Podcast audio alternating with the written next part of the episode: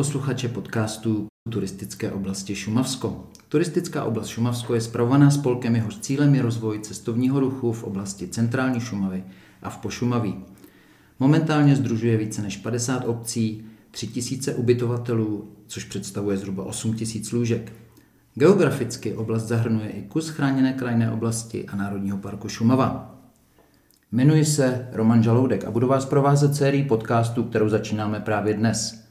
A dnešní téma budeme si povídat o Šumavě, o Národním parku Šumava, o novinkách a aktuálních zajímavostech důležitých pro turisty, dozvíme se i novinky ze světa šumavských šelem, které se na Šumavu vrátily a budeme diskutovat o významu tlejícího dřeva při obnově lesa. Mým dnešním hostem je tiskový mluvčí Národního parku Jan Dvořák. Zdravím vás, Honzo, a děkuji, že jste si udělal čas. Já vás taky zdravím, hezký den. První otázka bude hned malá výzva.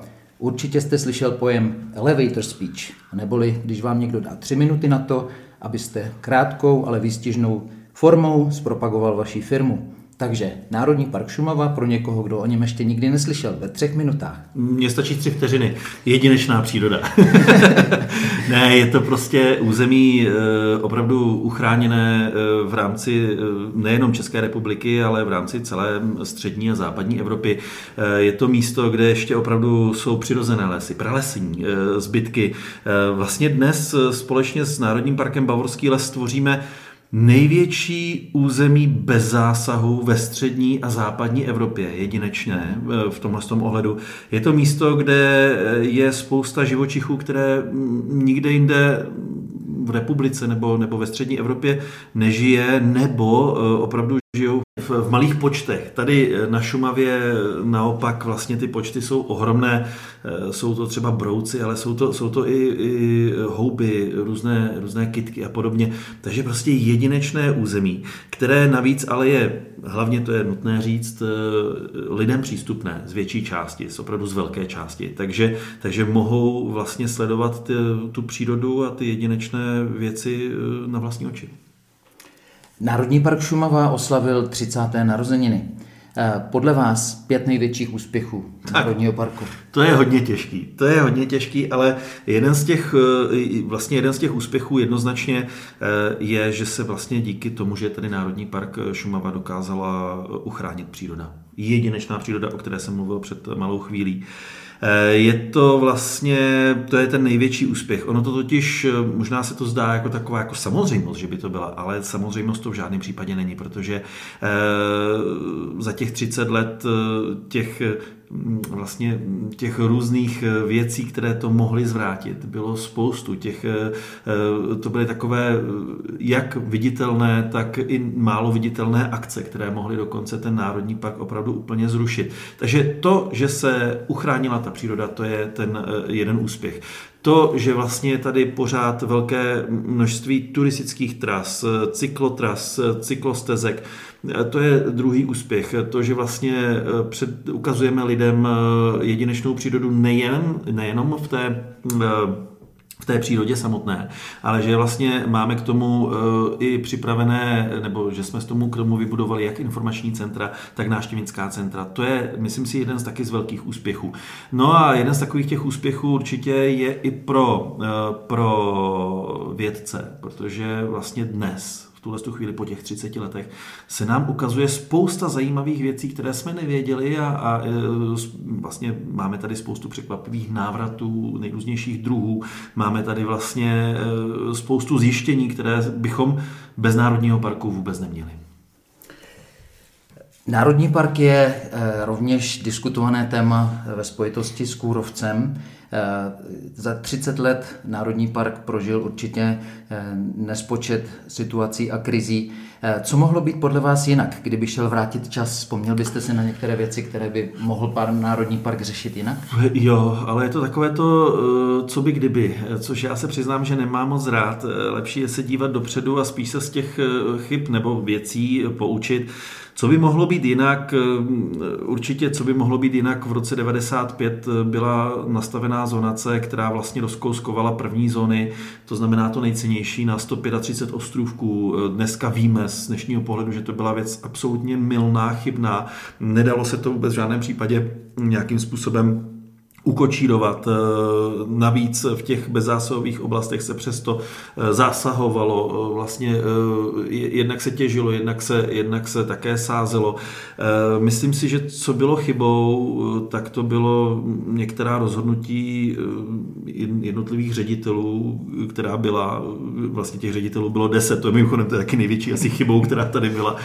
Deset ředitelů v průběhu 30 let je opravdu strašné s ohledem na to, že vlastně ty ředitelé když sem přicházeli, tak vždycky přicházeli s úplně opačnou koncepcí, než eh, kterou eh, razil ten předchozí, ten předchůdce. Takže to, byl, to byla, jako myslím si, velká chyba. A tak bychom mohli jako pokračovat. Těch chyb se určitě udělalo mnoho, ale zase ty chyby já mám z vlastního, ze svého pohledu, jako třeba mojí chybou, nebo eh, z mého pohledu chybou je to, že dnes máme mm, vlastně ryze bezzásahové území pouze na 30%. Já si myslím, že opravdu to mohlo být na 50%, ale zase se pohybujeme v nějakém v nějakém rámci politickém, celospolečenském, což je potřeba eh, si říci, myslím, ta nová zonace, která platí od loňského roku. Ale e, zase někdo e, by mohl říct, 30% je strašně moc. Jako, jo? Takže ten zase třeba někdo vidí velkou chybu, že je 30% bez zásahovky, e, rizí bez zásahovky, já si myslím zase ten opak. Takže co by kdyby, jo, dalo se spoustu věcí udělat jinak, ale tak je potřeba se koukat dopředu. Honzo, jste autorem knihy Národní park Šumava 30 let. Posluchači to vidět nemohou, my máme teď před sebou. Jak byste ji pro posluchače popsal? No, jako autor. je to úžasná, skvělá, jedinečná kniha, kterou musí každý mít. Ne, eh, je to knížka, která mi teda stála spoustu nervů, spoustu času, ale jsem za to jako velice rád, protože ten výsledek opravdu stojí za to. Stojí za to nejenom teda z pohledu textu, který jsem psal. Hrozný se se pochválit. Ale hlavně z toho, jak vypadá. Vlastně podařilo se mi oslovit eh, spoustu fotografů, jedinečných fotografů, kteří um, skvěle eh, umí svoji práci. Uh, jsou tam jedinečné fotografie, které nikde ještě jinde nebyly publikovány ze Šumavy, pochopitelně. Ať jsou to zvířata, ať jsou to, ať jsou to krajiny, ať, ať jsou to i historické fotografie, které tam se objevují. Je tam velká spousta informací a faktů, která vlastně dohromady tvoří jeden komplex, kdy mě třeba jeden z ředitelů, bývalých ředitelů, eh, František Krejčí, když si tu knihu přečet, tak on říkal, Tyjo, já když to takhle vidím, když je to v, to, v téhle té koncentrované podobě, když si to přečtu jako dohromady, tak vlastně teď se mi spoustu věcí jako spojilo mm, dohromady. Jo, jak, jo, že se to dalo do souvislostí. A když to vidím, tak je to uh, vlastně, uh, když si to takhle přečtu, tak je to 30 let boje o existenci Národního parku Šumava. Takže asi to možná nejlíp charakterizuje. Vlastně, když si vezmete tu knihu, tak se dozvíte spoustu zajímavých informací, které jsou podávané, e, protože já nejsem odborník, já nejsem přírodovědec, nejsem lesník, uh-huh. jsem tiskový mluvčí, takže moje hlavní prací je překládat informace od našich vědců, kteří samozřejmě mají nějaký ten svůj vědecký nebo lesnický speech, tak to překládat vlastně do té lidské normální řeči, jak, jak jako bývalý novinář jsme vždycky říkali, musí to pochopit i babička ze Šumavy. tak si myslím, že tato kniha to splní. Výborně. Kde si můžou naši posluchači tuhle knižku objednat? Kde ji můžou sehnat? E, na našich informačních návštěvnicích centrech, e, která jsou teď v listopadu sice zavřená, ale jsou otevřená po většinu roku, anebo ideálně na našem e-shopu www.npsumava.cz. Děkuju. Téma divoký vlci. A aktuální informace, kolik máme Honzo na Šumavě vlčích smeček? No, aktuálně to vypadá, že máme tři potvrzené, no, takže, takže eh, je to tak, že vlastně my jsme loni potvrdili druhou smečku. Vrátím se trošku do minulosti. V roce 2017 se nám potvrdila první smečka na Šumavě, která vlastně vznikla v té centrální části e, Srnska, Modravska. E, dlouho jakoby byla samotná. V loňském roce, v roce 2020 na podzim jsme potvrdili, že se tu opravdu vytvořila druhá smečka v té západní části v okolí Železnorudská. Mhm. A v současné době ta třetí smečka vypadá, že eh, si obsadila místo eh, v, okolo strážného borových hlad a tam. Takže tři smečky. Výborně. A vyvedli divocí a vlci letos mladý? Ano, máme dokonce i jeden záchyt na fotopasti. Eh, minimálně čtyři mladé tady máme. Krásný.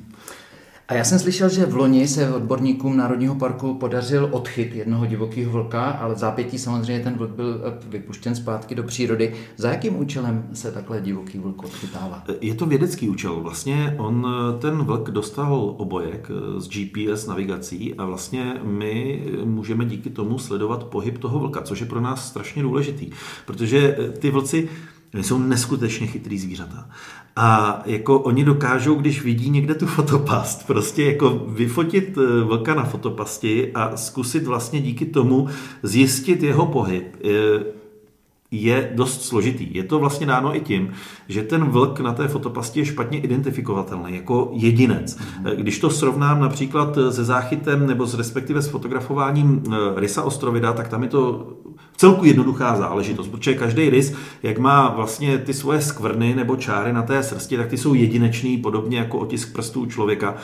Ten vlk samozřejmě je prostě hnědo, šedo, světlej a, a prostě někdy je větší, někdy je menší, takže my nedokážeme vlastně v tu chvíli toho vlka jakoby odlišit. A proto vlastně to, že se nám podařilo loni odchytit jednu vlčici, nasadit jí obojek a vlastně zjistit, jak se pohybuje, kde se pohybuje, tak eh, to jsou pro nás eh, prostě absolutně cené informace. Bohužel ale ten obojek přestal vysílat v červenci letos, takže pravděpodobně se tam stala nějaká, eh, nějaká technická, technická závada, závada ale vlčice je živa, Aha. což je důležitý říct. Takže, takže máme vlastně, řekněme, skoro tři čtvrtě roku těch, těch bodů, kudy se pohybovala tato vlčice. Uh-huh. A chystá se teda další takovýhle odchyt? Už se podařil. Zaplať mm, No je to, je to opravdu čerstvá informace z minulého týdne.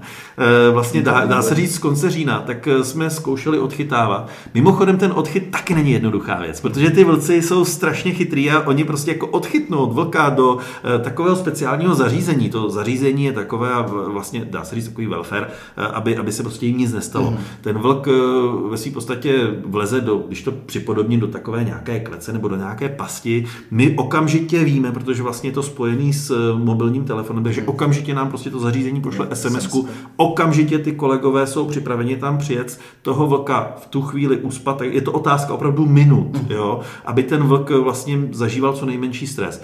My ho uspíme, eh, toho vlka, dá se říct, si přeměříme, že jo, zjistíme, jak, jak je na tom zdravotně od pohledu a nasadíme mu ten obojek. To se podařilo na tom konci října. Eh, s tím, že vlastně eh, ten vlk, nebo respektive vlčice už nám začala vysílat a je to vlčice, která je zase z té jiné části smečky, takže Aha. jsou to trošku jiná data, tak už se nám to pomaličku začíná tak jakoby ukazovat. Eh, jak říkám, je to prostě strašně důležitá záležitost, aby jsme mohli i o těch vlcích eh, dobře informovat. Protože zase, eh, já jenom k těm vlkům ještě se vrátím, protože jakoby ta otázka divokých vlků na Šumavě nebo vůbec v České republice je strašně jakoby kontroverzní, mm. bez pochyby. Já jsem teda byl přednedávne, no, je tomu pár dní, kdy jsme se bavili s kolegama z Bavorského parku.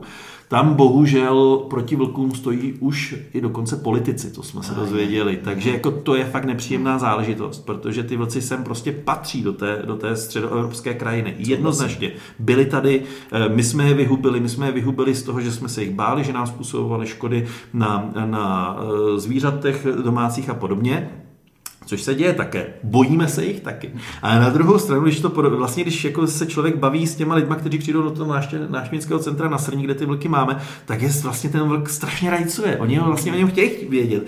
Svým způsobem je hrozně přitahuje a na druhou stranu se ho bojí. Já jenom, když v roce 2017 jsme vydali první tiskovou zprávu o tom, že máme tady novou smečku vlků, tak mě jako tiskovému mluvčímu volalo spoustu lidí a, a ptalo se teda, jako, když už teda teď ty vlci tady jsou, jestli se nemají obávat jako chodit po té Šumavě. Eh, houbaři, jedna, je, ano, houbaři. Prosím vás, nevezme nám ten vlk to děcko naše, eh, co ten pes, můžeme ho pustit na volno. A jedna eh, slečna nebo paní tak mi volala, že se vlastně chystají s přítelem na, na přechod Šumavě a, a vlastně, že budou přespávat ano. na těch nouzových nocovištích, které máme na, na území Národního parku Šumava. A říkala, nemáme mít jako obavu z toho, že třeba v noci přijdou a že nás pokoušou. Tak já už jsem si z toho dělal tak jako trošku legraci a říkám jim, no nemějte strach, jenom doporučuji, nenoste na sobě červené oblečení. Proč červený oblečení? Já říkám, znáte tu pohádku o červený karkulce? Opravdu to takhle je. No tak jako, víte co, je fakt, že prostě každý člověk, každý Čech jednoznačně úplně všichni dostaneme první informace o vlcích v momentě, kdy jsme prťaví, kdy jsme malí, kdy nám jsou 3-4 roky a jsou to ty pohádky. A ty pohádky vlastně pořád té hlavě máme. Takže eh, já si myslím, že strašně důležitý je, a to dodržujeme tady u nás v parku, absolutní otevřenost a informovanost ohledně toho, eh, jak se ty vlci pohybují, jak se rozšiřují, jak se, jak se vlastně rozmnožují, protože jako mhm. je tomu pár měsíců, tak mi kamarád říkal, kolik těch vlků, těch divokých na, na Šumavě máte, já jsem slyšel, že jsou tam tři stovky. Jo, prostě eh, ty, ty předsudky jsou ohromný. A my je potřebujeme nějakým způsobem do, doslova do písmene rozprášit. My je potřebujeme hmm. prostě jako říct, jaká jsou fakta vlastně, co ty zvířata naopak, eh, proč jsou důležitá, aby tu byla a tak dále. Takže to je hrozně důležité. Tak myslím, že všichni posluchači i já tušíme, že jste obrovský fanda divokých vlků. Viděl jste někdy divokého vlka hmm. na vlastní oči? Bohužel ne. Bohužel ne. Vždycky musím přijít akorát do toho našeho návštěvnického centra. Ale já, já se přiznám, že eh, z těch takových těch ikonických zvířat Šumavy, tak jsem na vlastní oči viděl tetřeva, což teda dlouho trvalo, než jsem to bylo až někdy v roce 2018, to znamená minimálně asi po čtyřech letech, kdy jsem byl tiskovým mluvčím. A, tak jsem viděl tetřeva, už jsem ho viděl teda několikrát, tetřevý samice, tetřevýho samce a tak dále. Neviděl jsem ještě někdy divokýho rysa a neviděl jsem ještě někdy divokýho vlka a věřím, že to přijde. Já se ještě vrátím k tomu eh, odchytu těch divokých vlků a k tomu obojku satelitnímu. Eh, jak se ten vlk potom toho obojku zbaví? Toho musíte odchytit znova a rozepnout mu ho? Ne, ne, tam je, eh, on má časovač, respektive v momentě, když se ten obojek vlastně vybije nebo ta baterie končí její životnost, tak on se automaticky odepne. S tím už jsou zkušenosti, protože my jsme vlastně odchytávali, obojkovali jsme rysy v minulosti, kdy jsme je trasovali. Mm-hmm. Tak to dlouhodobě funguje vlastně trasování jelení zvěře mm-hmm. na mhm. Šumavě. Eh, s tím máme také zkušenosti. Takže jakoby tohle Jasně. je záležitost, která on to má, to zvíře to má na tom krku většinou rok, rok a půl. Měníme trošku téma. Eh, kdybyste měl pět minut a dokázal našim posluchačům jednoduchou formou eh, vysvětlit návrhy, poslední návrhy změny zonace, klidová území, jak jste se zmínil, že v minulosti možná byly provedeny hmm. některé chybně. Eh, měl byste šanci třeba babičce ze Šumavy vysvětlit tohle téma. Jak to je, se k tomu postavit? To je velmi důležité téma, děkuji za tu otázku, protože to v tom eh, spousta lidí, většina návštěvníků si troufám tvrdit plave, doslova do písmene. Eh, musíme odlišit dvě věci. Eh, zonace Národního parku v současné době a klidová území. Zonace Národního parku v podstatě určuje, jak se v těch jednotlivých zónách bude pracovat, hospodařit nebo nehospodařit. My aktuálně, protože ta zonace platí nově rok a půl a bude platit ještě dalších 14 let, mm-hmm. tak se rozlišuje na čtyři zóny. Zóna eh, přírodní, to je, jak jsem říkal, tam má bezmála 30% a to je vlastně zóna, kde se nic nedělá. Vše se nechává přírodě, absolutně vše, tam se nezasahuje. Eh, pak je zóna přírodě blízká. To je zóna, která docela eh, zbuzovala při projednávání zonace největší kontroverze, protože to je zóna, kde se může zasahovat, ale vlastně je to zóna, která bude po 15 letech připravena na to, aby mohla být překlopena do zóny přírodní, aby se tam nezasahovalo mm. vůbec. Ty zásahy jsou jasně určené, to asi nemá smysl eh, zabíhat do detailu, ale v každém případě když to zjednoduším, pokud prostě v té zóně přírodě blízké je e, lesní komplex, do kterého třeba vletne kůrovec, tak je možné tam třeba těžit jednotlivé stromy, mm-hmm. ale nesmí tam vzniknout holina například. Aha. Jo? Mm-hmm. Pak je zóna soustředěné péče. E, tato zóna, ještě se vrátím, zóna přírodě blízká, má e, zhruba nějakých asi 35 Zóna přírodě blízká, ta je největší, ta má přes 40% a to je vlastně, eh, pardon, zóna soustředěné péče. Zóna soustředěné péče je největší, má přes 40% a vlastně eh, v téhle zóně probíhají normálně dá se říct, eh, jakoby zásahy. Neříkám, eh, že se tam hospodaří, protože mhm. pořád jsme na území, eh, které je chráněné, mhm. přírodně chráněné, takže probíhají tam, v lesích probíhají, ano, zásahy proti kůrovci, probíhá tam například sázení a tak dále a tak dále. Na loukách probíhá kosení, pastva, ale zase tak, aby to nepoškozovalo ten ekosystém. No a pak je čtvrtá zóna, ta je nejmenší a je to zóna kulturní krajiny a když to zjednoduším, je to zóna zóna, eh, která eh, vlastně tam jsou zahrnuty zastavěná zastavitelná území obcí. Mm-hmm. Jo? Co se týče klidových území, to je ta druhá věc, protože zonace v této chvíli vůbec nemá vliv na to, kam lidi smějí chodit a kam nesmějí chodit. To naopak zajišťuje a vlastně upravuje, eh, klidová, eh, upravují klidová území. V současné době my se na Šumavě pořád pohybujeme v takovém Eh, mezidobí, eh, kdy stále ještě ta klidová území platí na 13% národního parku a je to těch bývalých 135 ostrovků bývalé první zóny. Ale my máme nový návrh, který věříme tomu, že ho snad projednáme a konečně odsouhlasíme v nejpozději v příštím roce. Ten návrh počítá s komplexnějšími územími, scelenými, scelenými přesně tak, děkuju, a na zhruba 16% území. Z toho jsou některé klidové území jenom eh, časově omezený. Například, když hnízdí eh, sokol stěhovavý na některých místech, tak tam třeba se nebude smět chodit eh, tři měsíce. Jo? Nebo když prostě tokáte třívek, tak podobná, podobná situace. A vlastně do těchto klidových územích se bude moci chodit pouze po značených stezkách. Mhm. Děkuju. Co šumavský les? Obnovuje se sám bez pomoci člověka, nebo je mu potřeba pomáhat? to je otázka, která tady ležela na stole opravdu celých 30 let, když to můžu říct. Protože samozřejmě lesníci, především lesníci, takový ty ortodoxní, ty prostě mu říkali, musí se prostě zasahovat, les si nepomůže sám, ale ono se není vůbec co divit, protože eh, ve své podstatě, když byl v roce 91 založen Národní park Šumava a v roce 93-94 začínala první velká kůrovcová gradace vůbec v České republice, celoplošná, tak to bylo na Modravských slatích. A tehdy to vypadalo tragicky, absolutně tragicky, eh, kdy prostě sem jezdili jako lesníci a lidi prostě z celé republiky a, a jezdili na ten, na ten březník a teď viděli ty torza uschlých stromů a řekla si, tady v životě nic nemůže růst, když tomu nepomůže. Teď to všechno zmizelo e, prostě, že jo, měsíční krajina, prostě to, to, to je absolutně mrtvá krajina. Není to pravda, ale právě to ukázalo těch 30 let Národního parku, protože vlastně my jsme e, děláme e, jako dlouhodobá, dlouhodobé monitoringy na, na plochách, na, na stálých vlastně monitoračních plochách. A zjistili jsme, že ten les vůbec naši, naši pomoc nepotřebuje. Ono se není co divit, když tady prostě tisíce a tisíce let tak vlastně funguje sám bez lidského zásahu.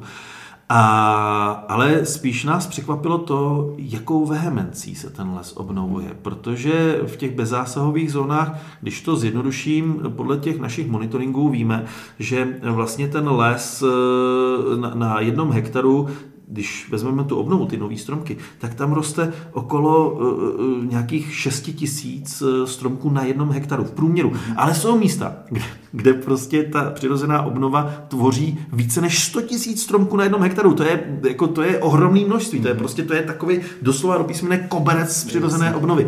Jsou místa, kde prostě té obnovy je méně, ale ten průměr je těch 6 tisíc. Obnovuje se to absolutně bez našeho přičinění. A, a, a jak se vyrovnává ten les s tou švarcemberskou monokulturou? Smrkovou. Doká, to je, dokáže se s tím vypořádat. Tak, a to je taky dobrý mýtus. Švarcemberská monokultura. protože to neexistuje. Ano, ono vždycky bylo takové to, že Schwarzenberg vykáceli vlastně hlavně, že, že byla ta eh, klostevanovská vychřice v tom roce 1870 a potom se to všechno vykácelo a znova se to vysázelo a jenom smrkem. To vůbec není pravda. Zase eh, vědecká zjištění vlastně díky, eh, díky sedimentům, který jsme vlastně získali z ledovcových jezer, které jsou tady 12 000 let, ta jezera, tak jsme zjistili, že opravdu ten smrk přišel jako první na Šumavu zhruba před nějakými 8 tisíci lety. A obsadil během pár tisíc let, obsadil více než 90% celého národního parku, současného národního parku, celé Šumavy. Pak vlastně e, přišel Bůh a jako poslední přišla jedle. Ale ten smrk vždycky byl tady v převaze. Eh, nejméně smrků v, té, v těch lesích eh, na Šumavě bylo někdy kolem narození Krista eh, a to bylo nějakých asi 55-54%. Mm-hmm.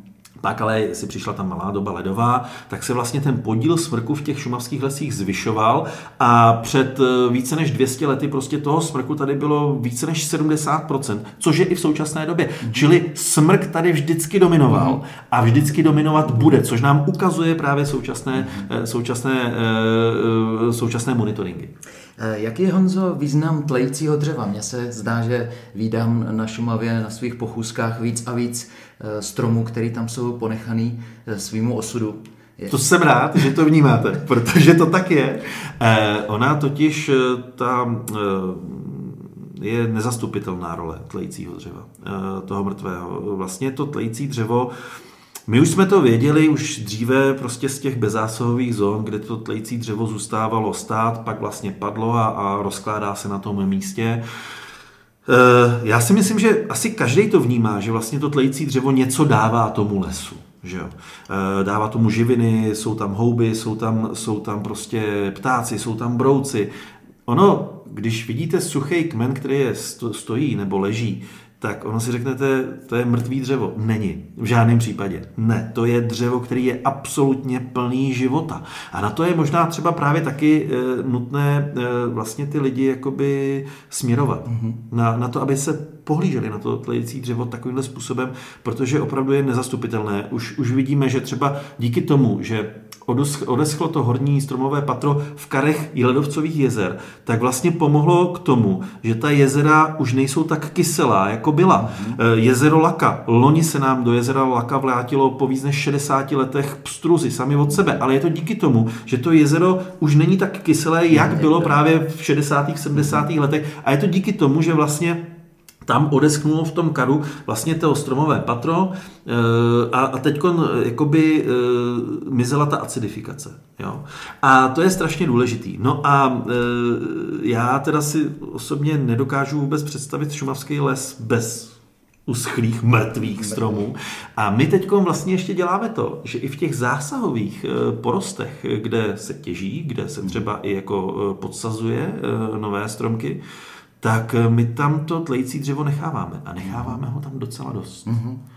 To jste možná odpověděl na můj další dotaz, eh, který směřoval k tomu, že jste zmínil dlouholetý výzkum obnovy lesa a chtěl jsem se zeptat, jaký kroky vlastně Národní park podniká nebo hmm. podnikne na základě těch dat, který máte z těch dlouholetých výzkumů. Jo, jo, jo, je to, je to vlastně, no mimochodem, dlouholeté výzkumy nám ukazují. Eh, my jsme, jenom taková zajímavost, my jsme za celou dobu trvání Národního parku vysadili do území Národního parku více než 15 milionů sazenic různých. Eh, nejvíc smrků, pochopitelně, eh, potom buky, eh, jedle, javory, jeřáby, hmm. ptačí a tak dále a tak dále.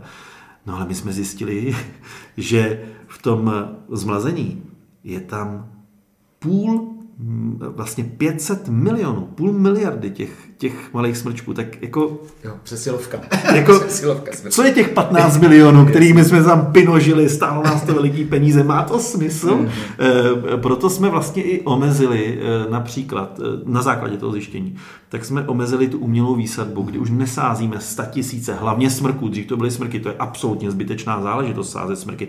Takže my jsme vlastně se omezili v rámci tedy obnovy lesa té umělé tak jsme se omezili jenom na uh, dřeviny, jako je uh, jedle, uh, jako je vlastně třeba buk a podobně, nebo javor, a ty sázíme do míst, kde víme, že to má smysl. Do míst, kde, nebo do, do lesů, které byly jednoznačně prostě člověkem pozměněné. Ale zároveň my se snažíme vlastně třeba ty absolutně hospodářsky vysázené lesy, to znamená prostě to jsou lesy, kde ty stromy jsou velmi nahusto, vysázeny v řádcích, tak vlastně tam se snažíme například dělat zásahy tak, eh, aby nebyly takové jako v běžném eh, lese eh, hospodářském. To znamená, že my tam děláme takové jako díry. Ne, jako ne, ne, netěžíme systémově. Svým způsobem my tam děláme takové jako nahodilý těžby v tomhle tom ohledu. Vždycky tam vše, co, co necháváme v lesích je, když těžíme, tak pouze smrk. Nic jiného. Mhm. Jo? Všechno tam necháváme, uvolňujeme vlastně, dáváme třeba těm, těm bukům nebo, nebo jedlím, který jsou v podrostu, tak vlastně uvolňujeme v těch zásahových oblastech, uvolňujeme ten, tu možnost toho růstu a tak dále. Takže tohle je věc, kterou my vlastně v těch zásahových lesích eh, v tohle chvíli děláme. Mimochodem děláme to i pod dohledem odborníků z eh, České zemědělské univerzity v Praze a dalších institucí, protože ty sami jsou zvědaví, co vlastně ten les bude dělat, protože s tím my nemáme tady eh, prostě stovky let jakoby zkušenosti. Mm-hmm. Kdybych vám dal kouzelný prsten, jehož otočením byste mohl změnit chování turistů v Národním parku. Třikrát byste ho otočil, tři věci, které byste chtěl změnit. Mně stačí jediná. Mně stačí jedna jediná. A to na to nepotřebuju kouzelný prsten, ale to si myslím, že to je hlavně jako u každého člověka. Dodržujte pravidla. Prostě dodržujte pravidla slušného chování, dodržujte pravidla, které jsou nastavené eh, v té přírodě, jsou nastavené prostě v, těch národních parcích. Ty pravidla nejsou eh, jako jen tak nastavená. Eh, vemte si, že když přijdete do přírody, tak já bych to možná připodobnil k tomu, jako když vstupujete někomu na návštěvu do jeho obývacího pokoje, nebo dokonce do ložnice. Já nevím, když jako by k vám jako přišel nějaký turista takhle večer do ložnice, kde spíte s manželkou, jak by to bylo příjemný. Jo? E, nebo do obýváku. Taky když prostě přijdete k někomu na návštěvu, tak taky prostě tam neuděláte binec, taky tam neodhodíte, prostě když sníte e, nějakou sušenku, tak prostě ten, ten obal nehodíte na zem. Že? A to je to samé v té přírodě. Prostě tam je potřeba jenom hlavně, aby lidi dodržovali pravidla pravidla a chovali se slušně. Rys Ostrovit. Slyšel jsem, že od doby svého návratu na Šumavu v 80. letech vytvořil už hodně robustní populaci a je vlastně eh, celé území Šumavy obsazeno eh, rysem a dospívající jedinci už nemají vlastně eh, svoje teritoria a tak se prej šumavský rys šíří dál do Čech. Je to pravda? No je to pravda, on se šířil vždycky. Eh, zase vezmu to eh, jakoby trošku z historie, ale velmi rychle. Eh, v 70. letech tak se uměle vysazovaly rysy v Bavorském lese, v 80. letech od roku 82 do roku 90 nebo 91, tak jsme vysazovali i u nás, protože ten rys byl vyhuben tady na území a on sem patřil historicky.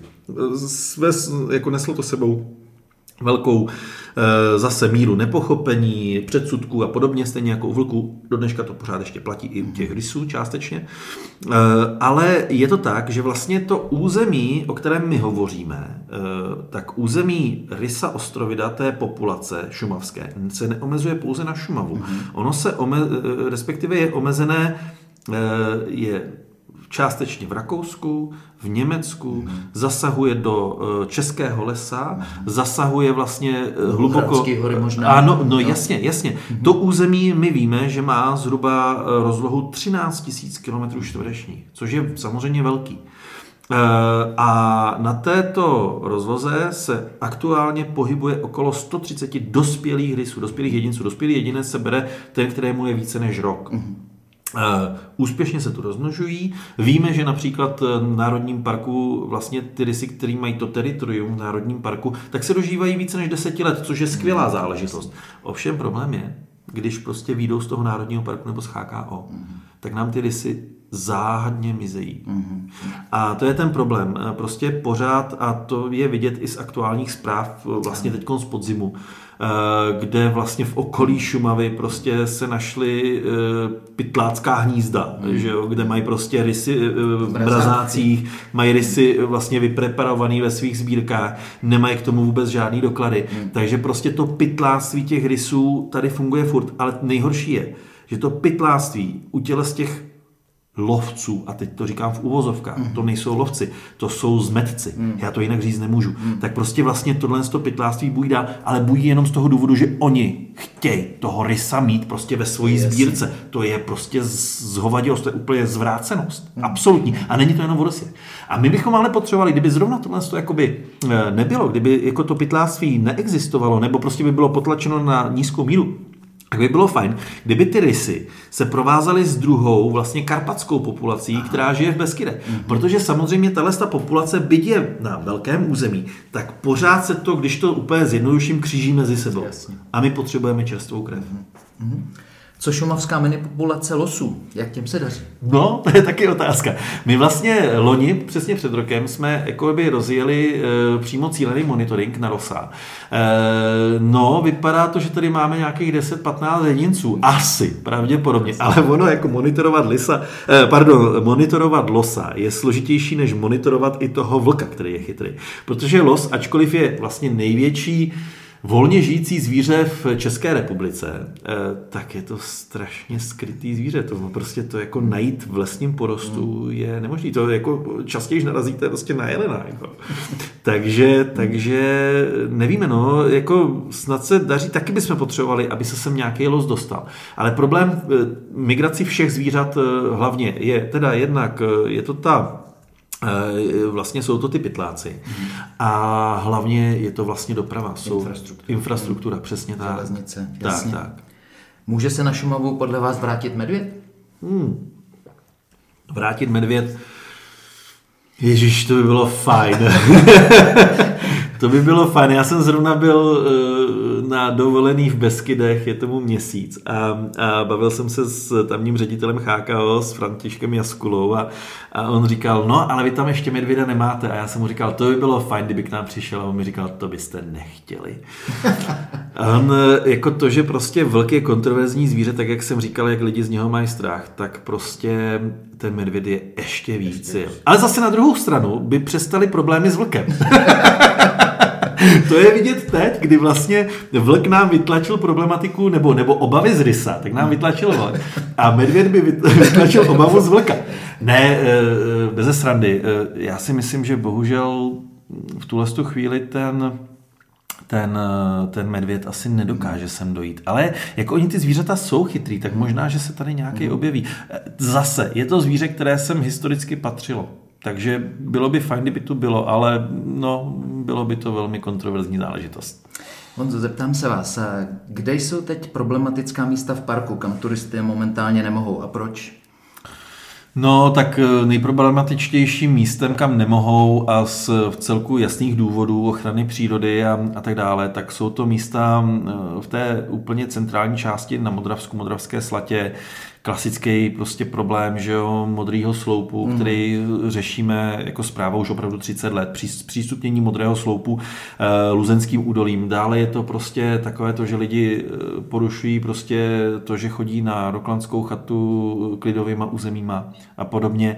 To je opravdu problematický a problematický ještě potom, e, problematický ještě potom vlastně jsou takový ty uzávěry, který máme. A jsou to uzávěry, které jsou jenom časové. Já už jsem to zmiňoval. My třeba eh, v rámci stožecké skály, mm-hmm. stožecké kaple, mm-hmm. tak uzavíráme to místo pouze na tři měsíce v roce, kdy tam hnízdí sokol stěhovavý. A prostě ty lidi to stejně porušují. A bohužel se nám před dvěma lety stalo, že ten prostě, že, že nám tam nezahnízdil, ten sokol zmizel. Uh, loni tak eh, prostě zahnízdil, ale prostě evidentně tam došlo k nějakému vyrušení, protože schodili dvě mláďata z hnízda, jedno prostě nepřežilo, jedno jsme teda dokázali zachránit. Prostě ty lidi jakoby nemají ani kousek prostě jakoby v sobě toho, že by si řekli, tak dobře, tak nepůjdeme na tu stožeckou, uh, stožeckou skálu teď, prostě v květnu, v červnu, ale počkáme na ten červenec. Ne, oni tam musí. Podobné je to například u tetřívku. Tetřívek to je prostě pták, který opravdu tomu zvoní hrana, ale absolutně. On je teď, jenom dvě čísla zmíním. Na konci 70. let se dělal vlastně monitoring tetřívka na celé Šumavě. Bylo ho tady přes 13 kusů. Mm. Když jsme udělali monitoring loni, tak máme pouze 10% tohoto čísla. Máme asi jenom 120 nebo 130 kusů hmm. toho tetřívka a prostě ty stavy jdou neustále dolů. Eh, je to několik problémů. Jednak mu trošku jako zmizel ten prostor, na kterým on žije, ono je velmi náročný na prostor, a druhá je to právě eh, vlastně ty lidi, kteří, hlavně fotografové, kteří prostě eh, jsou dost prostý na to, aby si toho eh, tetřívka chtěli vyfotit, oni prostě přijdou na tokaniště, protože samozřejmě tetřívek se nejlépe fotí, když toká. A to je velmi atraktivní záležitost. Mimochodem popisuju toto v té knize. Tak, tak vlastně ten tetřívek, jakoby, oni tam přijdou, oni si ho vyfotí a pak vlastně se zvednou a odcházejí pryč, ale to tetřívka vlastně ten den už vyrušili z toho tokání. A problém je to, že vlastně ta samička je fertilní, tedy, tedy schopná zabřeznout pouze sedm dní v tom roce. A když se to prostě těch sedm dní přeruší, tak v tu chvíli je celý jeden rok prostě Plonkova. Takže eh, tyhle ty problémy tady jako, řík, jako vidíme pořád, snažíme se nějakým způsobem to uh, informovat o tom, prostě snažit se prostě těm lidem jakoby to uh, vysvětlovat, no ale někdy to je prostě těžké. Rozumím. Co vás, Honzo, k Národnímu parku přivedlo? A co vás nejvíc baví v pozici tiskového mluvčího a co vás nejvíc nebaví? to jsou otázky. no co mě přivedlo? Eh, zas to vezmu trošku jakoby z historie, ale velmi rychle. Já jsem vlastně poprvé na Šumavu, vůbec poprvé v životě na Šumavu jsem přišel ve svých 620 letech. Já jsem do té, do té doby na Šumavě nebyl. Bylo to v roce 2006 a přijel jsem sem jako tehdy čerstvý redaktor Českého rozhlasu Plzeň. Protože já jsem se přestěhoval, vlastně bydlel jsem kousek od Prahy a, a přestěhoval jsem se do Klatov a vlastně nastoupil jsem do Českého rozhlasu a protože jsem byl z Klatov, tak kolegové z Českého rozhlasu mi řekli, budeš dělat Šumavu, máš to nejblíž. A já jsem vůbec nevěděl, do čeho jdu, já jsem vůbec to, to území neznal, neznal jsem tady lidi.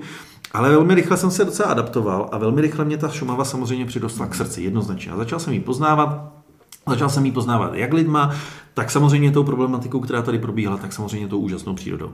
Eh, po čtyřech letech jsem skončil v Českém rozhlase a přišel jsem do České televize, kde jsem dělal redaktora a zase tu Šumavu. A prostě po, po dalších dvou letech jsem té Šumavy měl opravdu až až jakoby e, nad hlavu. A přiznám se, že takový zlomový rok byl rok 2011, kdy probíhala e, blokáda na Ptačím potoce na Šumavě. Mm-hmm. A to bylo jako vošklivý. Mm-hmm. Ale bylo to nutné, jako z dnešního mm-hmm. pohledu po deseti letech jednoznačně bylo to nutné prostě. Ale nebylo to hezký a, a prostě už, už to, už, jako když mě nadávali místní obyvatelé, že, že, tu, že ta reportáž vypadala blbě, do to, za stejnou reportáž prostě Hnutí Duha mi řekla, že to vypadalo blbě a, a, a Národní park, jako by představitelé, ale zase na druhou stranu, když, jako, když jsem měl v té jedné reportáži všechny tři ty subjekty a mhm. všichni tři mi řekli, že prostě, že to bylo blbě, tak jsem říkal, tak je to dobrý.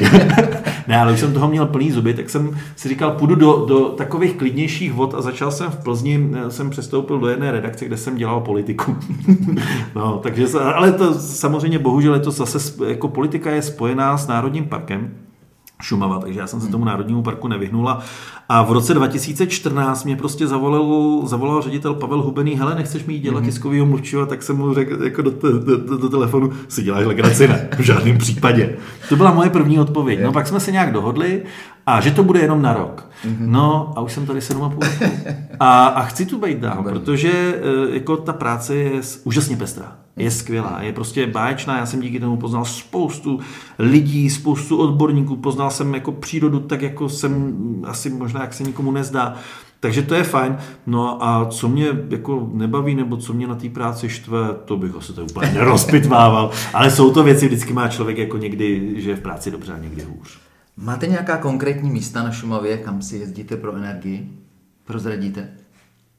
No, to já jsem vždycky říkal, že když jsem poznával jižní část Šumavy, že jo, oblast Plechého, Plešného jezera a tak dále, tak to je mimochodem do dneška pořád, je to úžasný kout Šumavy. E, začínám poznávat víc a víc HKO, ale nejenom HKO ve smyslu Boubín, protože to je v Chošce a, a nebo, nebo prostě Královský hvost, že jo, to jsou mm-hmm. Černý Čertovo jezero, ale prostě chákal například v oblasti Blanice a tak dále, že jo, pod Prachaticema, tak prostě to jsou věci, které jsou úžasné, ale ono je v celku jedno, kam na tu Šumavu přijedete. prostě kam člověk přijede, tam se projde a je to prostě boží. Eh, Honzo, ještě nějaká otázka, na kterou jsem se vás nezeptal? Povídali jsme si hezky skoro 45 minut. Něco, co byste třeba chtěl posluchačům zmínit vy sám? Ježíš, nevím, kupte si moji knihu. Výborně. Tak já vám, Honzo, moc děkuju. Moc hezky jsme si popovídali. Ať se vám i Národnímu parku daří a s posluchači se loučíme a budeme se těšit na příští podcast.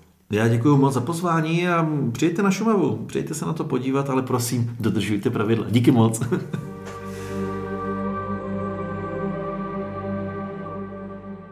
Turistická oblast Šumavsko, kraj Šumavy a Pošumaví se těší na vaši návštěvu. Krásná příroda, horské hřbety, voňavé louky, koupání, zážitky, adrenalin.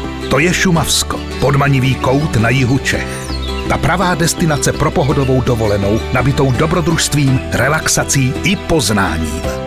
Všechny typy naleznete na www.sumavsko.cz Šumavsko. Hmm, tady je dobře.